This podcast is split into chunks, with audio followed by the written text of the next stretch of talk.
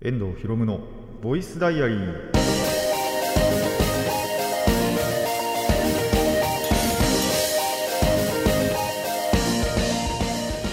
ラジオの前の皆さんこんにちは。遠藤博夢のボイスダイアリー。パーソナリティの遠藤博夢です。タイトルを直訳すると声の日記。僕の身の回りで起きたことを話したり時に何かしらの紹介をする雑談系の番組です。いやまだまだあまあでも上下あるかな。あったかい時があったり寒い時があったり。ぐちゃぐちゃですね。ていうかねあのー風が吹くと冷たい。やっぱり。そんな感じがします。でもやっぱり日が出てて風も吹いてないと暑いって感じるんですよね。なんでその辺もね調節しながらだなと思いつつ。で僕仕事柄柄ではないんですけどその仕事がのがその何時か何時までっていう関係上朝はやっぱそういうあったかい時間帯で出るんですよ。ただ夜がもうバチクソに寒い時間なんですよね。あの地元に帰ってくると。っていうこともあって服装のね選びがちょっと難しくなってきてるんですよねやっぱり。朝は暑いし夜は寒いしみたいなところがあるんで。まあとりあえず寒い方に合わせておけばね暑いのは脱ぎゃいいだけの話なんですけど。なんであの最近最近でもねえのかな？まあ最近か。あの新しいなんだろうジャケジャケットなのかな？をもらいまして親から。まああまりだったんですけど。そうそれもらってそれがねでも着てみたらすげえあったかいんですよね。なんで風とかも結構避けてまあ避けてって言っても上半身部分だけですけど。そこだけはねポカポカになってあの顔だけ冷てっていうことにはなってるんで。あのこれからもねそれちょっとこのシーズンが終わるまでは着続けるのかなーって思ってますね。まあてかそうじゃないとマジで寒い。凍える。本当に夜が。夜が本当に凍えるんでね。ちょっとあのーそれをね着倒していこうかなと思います。なあのー普通に着やすいやつなんでね。あのこれからも着ていこうと思いますね。なんで皆さんもまあこれは本当に職業によるというかまあ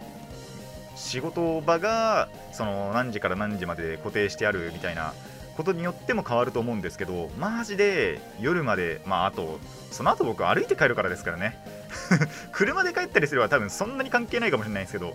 そう車とかまあ自転車もダメか。だから本当に車とかですね。あとはまあバス停バス停が近くにあるとか。それであればまあ歩きでもそんなにね、あのーしないと思うんですけども。そういったのじゃない場合はですね本当に服装気をつけないとマジで風邪ひきますからね。あの現にいやまあ風邪ひいてるわけじゃない。いや風邪ひいたのかな。わかんないんですけどついこの収録の前日にあの母親が体調崩しまして。本当は今ねここにいるのも危ねえのかなって思いながら若干収録に来てますけど。そうそんなこともありますのでまあ俺以上になんか体調苦しそうなあれしてねえはずなんだけどね。の割にはそう母親が今真っ先にねちょっと体調崩してるのでちょっともしかしたら次回あのー次回というか来週分があるかどうかはちょっとわからないと。まああるとは思うんですけどね。さすがに。大丈夫だと思うんですけど。っていう感じで、えー、いきたいなと思っております。という感じで、えー今回も始めていきましょう。遠藤ひろむのボイスダイアリー。今回はこんな1ページです。遠藤ひろむの遠藤ひろむのボイス!ボイスダイアリー改めましてこんにちは。遠藤ひろむです。ということでまあ今回はどっちも雑談になるかなっていうことで前半の雑談を始めていきたいと思います。まあとはいえちょっとテーマが前半の方にはありましてまあ何かっていうとまあプリキュアの話ですね。あの久しぶりにしていこうかなと思います。えっ、とまあまずそのプリキュアの中でも一つ目の話題として、まあ、大人プリキュアの話ですね。が、えっと年末ですね。23年末に、えっと第1クールって言ったらいいのかなわかんないですけど、えーとりあえず1回終わりを迎えまして最終回迎えまして、まあ、今はもう別の番組やってるんですけど同じ時間帯がねやってるんですけどいやー結構僕は楽しめたなーって思いましたね。まあやっぱ直前に5とか555をちゃんとその YouTube で追っかけたってこともありますしあのーまあスプラッシュスターはちょっと終えてなかったんですけどもあのー好きだなって思った部分とか見れたりしたので良かったなと思いつつ。で今回のやっぱりこのプリキュアってまあどちらかといえば大人層向け。あの別に子供が見ちゃいけないってわけじゃないんですけども。それよりは大人層向け。でも子供にこそ見てほしいなとも思うシーンもあったりするのでもうあの全年齢の方にねあの見ていただきたいなっていう作品ではあったんですけど。でそんな中でもですねあの結構最後のシーンがなんか続きそうな感じがしたんですよね。大人プリキュアのその最終回の本当に最後のシーンが。あの次に続きそうな感じがあったのでそれがどっちなのかっていうのを僕の中で今考察してて。一つはまあそもそもこの希望の力あの5とスプラッシュスターの面々の第2期が始まるのかですでに言われてることなんですけどこの希望の力と同時に制作発表されたのが魔法使いプリキュアの続編ですね。なんでこっちに引き継がれるのかなっていうのの2択で今どっちなのかなって思っております。ただ何かしらその続きがあるような描写はあったのでまあそれに期待かなっていう感じですね。どっちのなんだろう続きになっても僕はどんとこいなので。そうあの年末から言ってる楽しみの一つっていうのがこの魔法使いプリキュアなんですよ。の続編なんですよ。魔法使いってねあの僕が一番最初に見始めたプリキュアシリーズなのでもうこれは見るしかねえなって思ってはいてでそれの続編ともなればねあのもう見なきゃいけない義務感ってなってるんでそれがね24年度の。で24年中とは言ってるんです。ただ具体的なその24年のうちの何月から何月までみたいなのはまだあの発表されていないのでであとねどの辺の話をやるのかっていうのも実はこれも決ま,、あのー決まってないっていうか知らされてないんですよね。一つ案があるのが一つか二つか。二つ案があってまあ今それはそのプリキュア界隈でのみ言われてるんですけどプリキュアのそのファンの間ではね。で言われてることなんですけどえっとまあマホプリってその最終回1個前の話でえっと1回まあこれちょっとネタバレになるからあんまり言いたくねえな。あんまり言いたくねえな。あんまり言いたくないんですけどまあその時間がねえっと何年かわかんないんですけど未来の話をやるんですよ。何年その最終決戦が終わった何年か後の話を最終回で描くんですね。なんでその間の話その空白の間の話を描くのか本当にその最終回のそのさらに後を描くのかっていうところで今2択で分かれてるらしいのでまあどっちが来ても僕は美味しいんでねあのー絶対見ようかなと思っております。そんな楽しみのね一つが。でそれがそれこそその希望の力と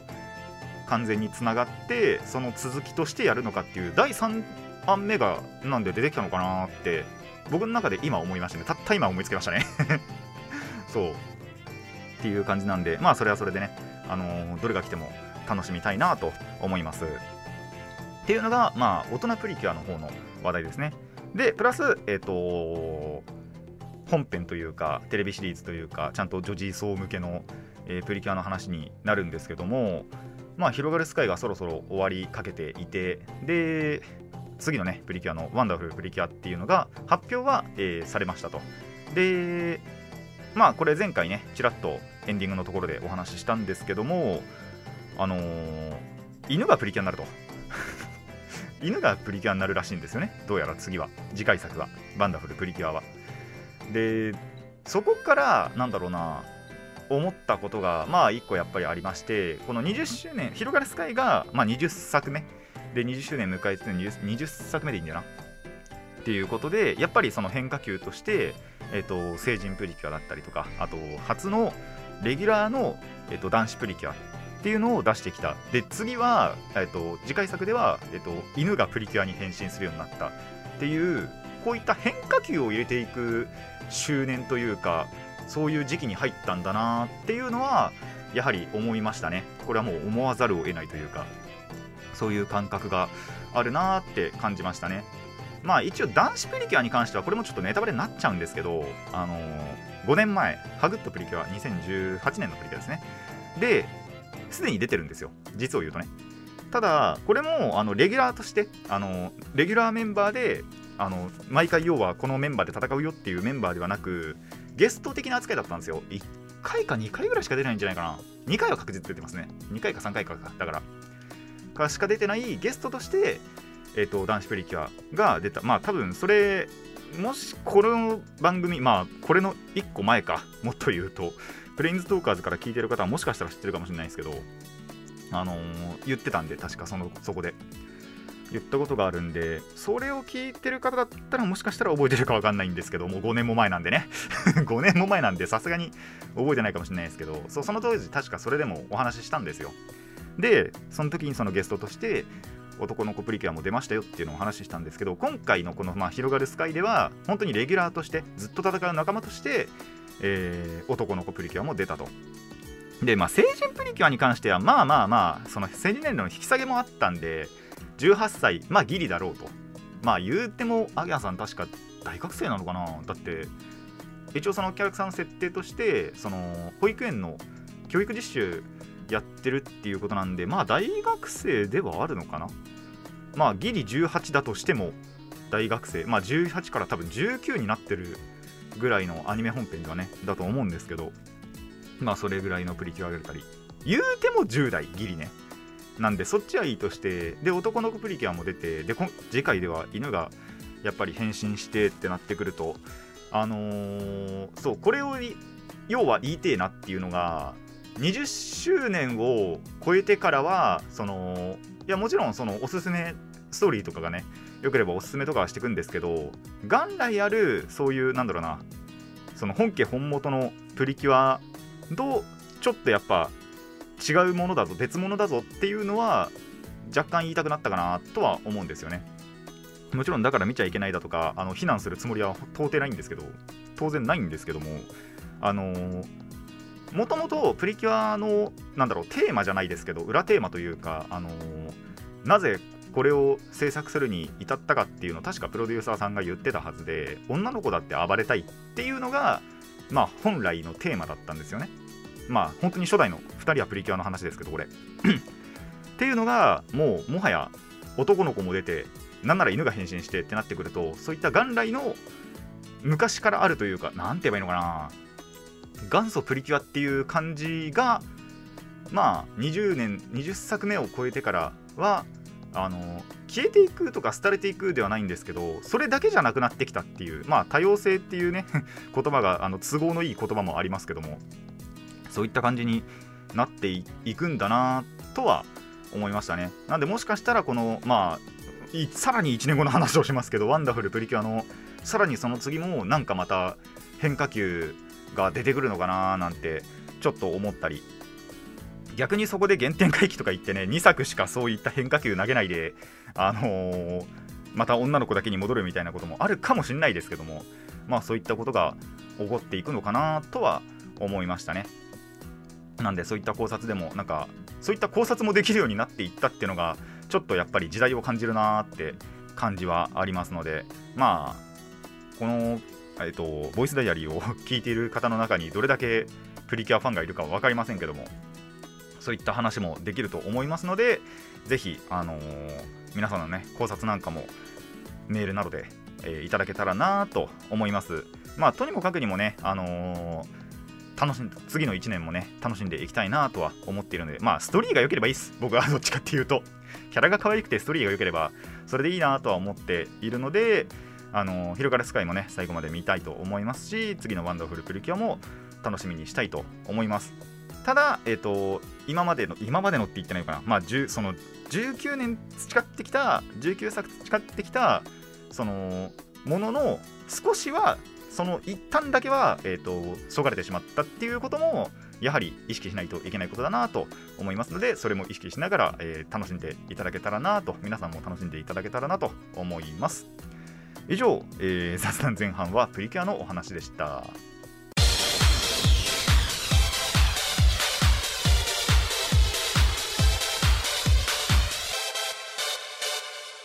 遠藤ひろむのボイスダイアリー。後半はまあ後半はですねまあ2つぐらい話題があるのでそちらのお話をしていきたいなと思います。時系列順に行こっかな。時系列で行くならこっちの方が先だからこっちからお話しするとえっ、とその会社でですね新年会がありましたよっていう話ですね。初めてやった。その前のバイトの時はそもそも新年会というものが開かれなまあ開かれなかったっていうよりはまあそういったそういう文化もなかったのかな。まあただなんだろう自由に集まっておせちつつくみたいなことはやってたと思うんですけど僕はそれに参加しなかったので。会社としてねそういう新年会に参加するのは初めてだなっていう経験で、えーお肉食べお酒を飲みそして終わる。そんな回でしたね。まあでもな、まあ、何が面白かったってあの要はオフのなんだろう社員さんたちというか、まあ、先輩たち先輩方のね、えー姿を見ることだったりできるわけですよ。あんまりそのまだねあの言うて半年ぐらいですね。半年行ったか行ってないかぐらいだしで仕事上でしかやっぱり絡まないんですよね。なんで仕事の話にが多かったりだとかが多かったんですけどあのーやっぱりオフのね部分で、あのー人となりというかそういうのを知れたっていうのがねちょっと面白かったなと思いましたね。あこの人こんななんだっていうのが。でまあほぼほぼ全員分 あったんじゃないかなと思います。だしまああんまり自分のことは自分から話さなかったんですけどその回ではね。あのーまあこれからまたあのか仕事にね仕事上で打ち解けていけたらななんていうこともありつつただねやっぱりあれですね。友達にはかなわないですね。そうこういったのあれ前回あれか。あのー家族友達で行った時とかでしたかね。まあそれはそれでもちろん楽しかったし今回も楽しかったんですよ。もちろんね。ただやっぱりねこういうのをやるとね次友達と飲みたくなるんですよね。結局。結局友達と飲む時がねいっちゃん楽しいんですよ。結局は。あのー優劣をつけてしまいますけどどっちも楽しいは楽しいんですよもちろん。あのー10点か9点かの話なんですよ。でね友達の方を選びがちなんですよね。ただね最近1人とはそのなんだろう自分が休みの日であればいつでも遊べるんですけどもう2人がねマジで分かんないんですよね。なんでいつ飲めるかなっていうところだったりします。なんでまあいつかねまたえっと最後にやったのは本当に年末とかでもないですからね。10月とかだったかな多分。9月とか10月ぐらいでやったんでまあ、まあ、新年会なんていうね目打たずにもう本当にただ飲みに行こうぜっつってね飲みに行きたいところではあるんですけど僕から誘いづらいのがあの僕がスケジュール多忙すぎるって。スケジュールっていうか時間なんですよねどっちかっていうと。マジでえっと仮に平日まあガチで金曜日に飲むってなった時まあ僕えっと平日と休日で一応仕事時間変わるんですようちの店。でえっとそういう時に一番いいのって多分金曜から土曜じゃないですか。金曜の夜飲んで土曜ゆっくりするとかだと思うんですけどまあそれまず土曜が休みじゃないといけないしでそうなった場合金曜が9時までなんですよねうちのお店。でそっから僕そのそっから地元までがまず駅 あの電車使わなきゃいけないんで地元に帰ってきてでそっからさらに自分の家までまあそれはさすがにあの親とかにね迎え頼めばまあ若干あの早くはねたどり着けるかもしれないんですけど仮にそれを使ってもなんやかんや30分かかっちゃうんじゃないかな。ってなると合流が10時とかになったりするわけですよ。10時。もしかして 10, 10時半とかか。もっと言うなら。ってなってくるとあのーまあそっから合流じゃちょっと自分からはやっぱり誘いづらいなってなるしでじゃあ他のやつが誘うかって言われるとうちの面々誘わないんですよ。誰も。そう僕からしかね今そういったアクティビティに対してあの発言するやつがいないんですよね。でそうなってくるとまあ結局開催されずに終わるっていう。まあそうじゃなきゃ土曜日であれば例えば土曜日の夜からまあ日曜次の日多分日曜だったら高確率で休みの人多いと思い思うんで。ってなると一応8時になるので終わりが。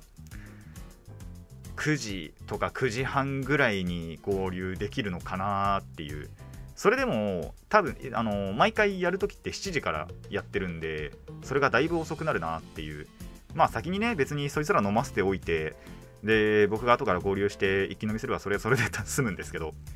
そうそういった部分でねちょっとやりてえなって思いつつただやりづれえなってなってくのはあのーまあ仕方がないことではあるんですけどもちょっとやるせねえなっていう部分もあるなっていう感じですね。まあでもやっぱりあのーやりたいなって思ってはいるのでいつか本当になんか予定が合う時には自分からねまた誘いたいなと。それこそガンダムの映画あの次シードやりますけどもそれも僕から言ってるんで一応。誘いを僕からかけてるんで。まあそれは言うてもなんか直前ぐらいになれば誰かしら発言してたのかなとも思いつつまああのそれはそれでね楽しもうと思います。その日のねスケジュールじゃないですけどその映画見た後の行動なんかも僕の中では考えてはいるのでまあそれなんかもねあの前後というかその前後で楽しめたらなと思っております。っていう感じで、えー、とそれが、まあ、新年会あったよっていう話とまあ友達とも飲みたいなっていう話でまあ最後にね、えーついに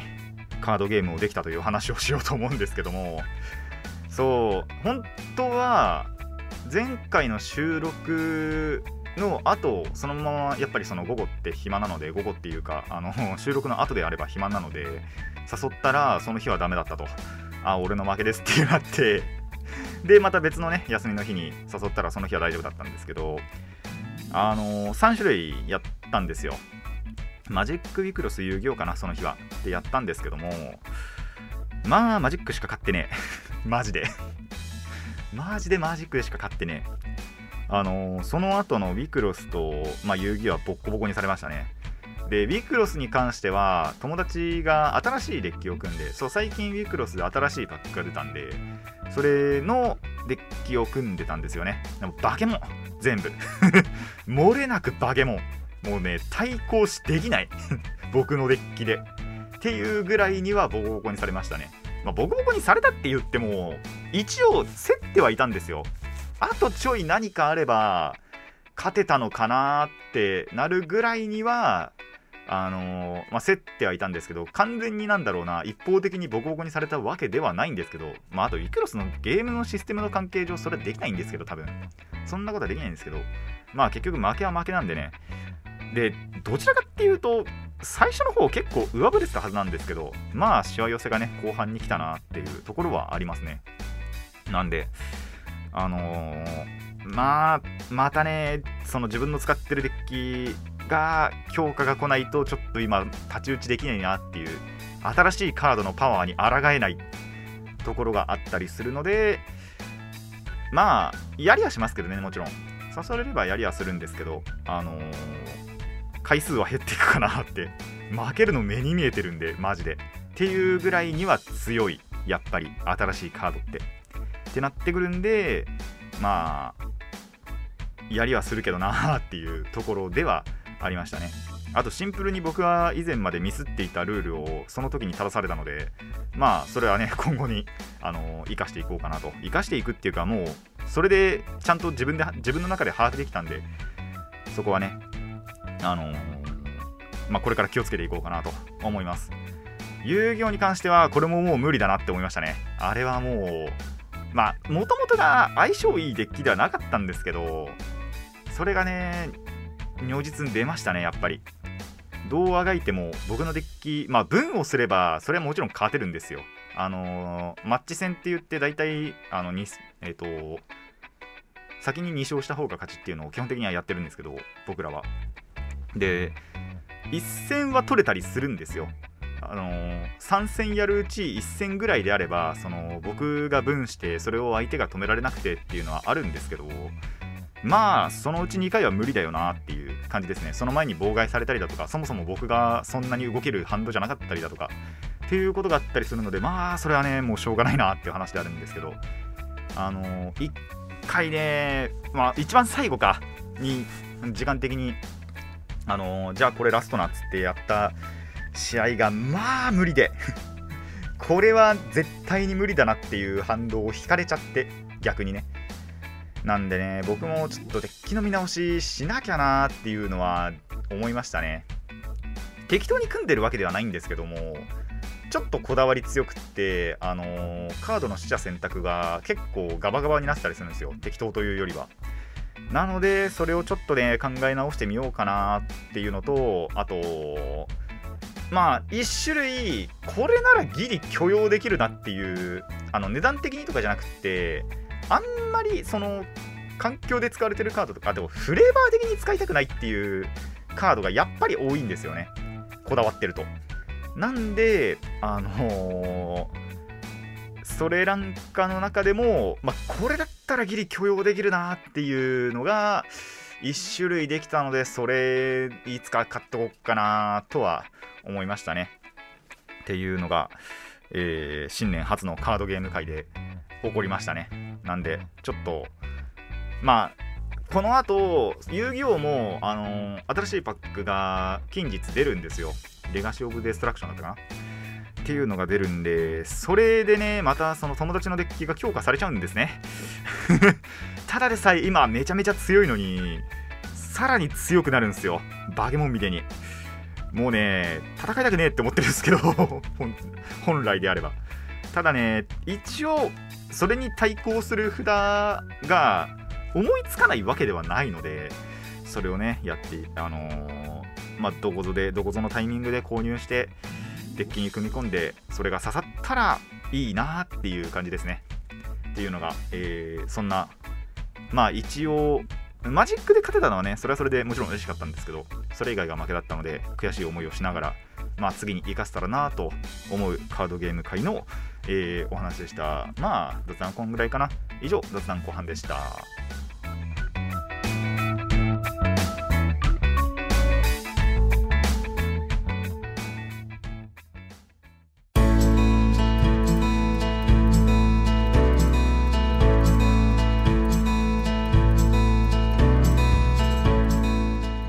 遠藤ひろむのボイスダイアリーそろそろお別れの時間になってまいりました。この番組ではお便りを募集しています。ラジキャスネットのメール送信フォームまたは X そしてマシュマロまでお願いします。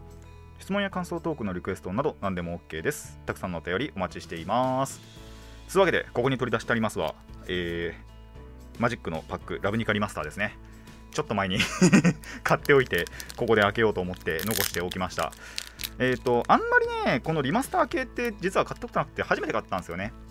どんな内容かっていうとこのラブニカっていうのに3回ぐらいブロックとしてあの訪れたことがマジックのそのストーリー上あるんですけどそこの中の、まあ、よりすぐりのカードたちを収録している、まあ、再録パックみたいな感じです。新規カードが確か入ってなくてそれらのカードの、まあ、絵違いだったりとかが入っているっていうのが、まあ、リマスター系ですね。これ3作目で最初に時の螺旋リマスター。で次にドミナリアリマスター。で今回ラブニカリマスターってことでそのラブニカのカードたちが入っているそんなパックになっております。でここで再録したからといってスタンダードでは、えー、と使えない。スタンダード用の再録ではなくまあなんだろう本当に単純に絵違いカードが増えましたよみたいなそんな感じのパックとなっております。高額カード出るかな？わかんねえな。よいしょ。まあ最初はねトークンが出てドラゴントークンが出まして66のトークンってどっから出んだ？わかんねえな。はい、えー最初はあセレズニアのギルドモンですね。す。まあ旧枠最初は必ずそのレアカードが出るので土地の後は。はい。あちげえ。ギルドモンだ。旧枠だ。いらねえ。いらねえわけじゃないんですけどこれ出てもなーっていうね。次が絶対レアですね。レアミドシロトロスターに？はい。違う。誰だお前？トルシミールだ。全然違った。狼ですね。えー、あ違いあれか。狼に乗ってる方か。エルフ戦士緑のクリーチャーがプラス1修正白のクリーチャーもプラス1修正ボジャという名前の伝説の狼が生成される。なるほどね。そんなに強くない。しゃあねえ。まあそんなもんか。えーと他はそんなにあでもドブヒソミとか知ってるな。えーと、霊気の原型、質引き作シャーマン、殴り合い、道迷い、うーん、雑魚。まあ、そんなもんです。そう。で、ドラフトブースターとコレクターブースターってのがあって、コレクターブースターであれば、もっとね、レアなカードが出やすいはずなので、まあ、今回、ひよってね、ドラフトブースター買ったら、結果はね、あのお察しの通りという感じで、まあ、あのーラブニカ次元がね、好きな方はぜひ買ってみてください。やっぱりその絵違いカードとかもありますし、出てくる可能性ですけど、可能性だけですけど、出てくる可能性があったりだとか、あのー一応有用カードもね、ちゃんとあったりするし、まあ一番はやっぱりショックランドかなとは思いますけど、ショック,、あのショックランド、まあギルドランドか、ギルランだったりとか、あと、まあ一番やっぱりサイクロンリフトなのかな、結局、あたりが出る可能性ありますので、ぜひね、えー気になった方は買ってみてください。つう感じで、えー今回はここまでといたしましょう。パッとはしないけどね。パッとはしない終わり方ではあったんですけども、えー今回はここまでといたしましょう。遠藤ひろむのボイスダイアリー。ここまでのお相手は遠藤ひろむでした。次のページもお楽しみに。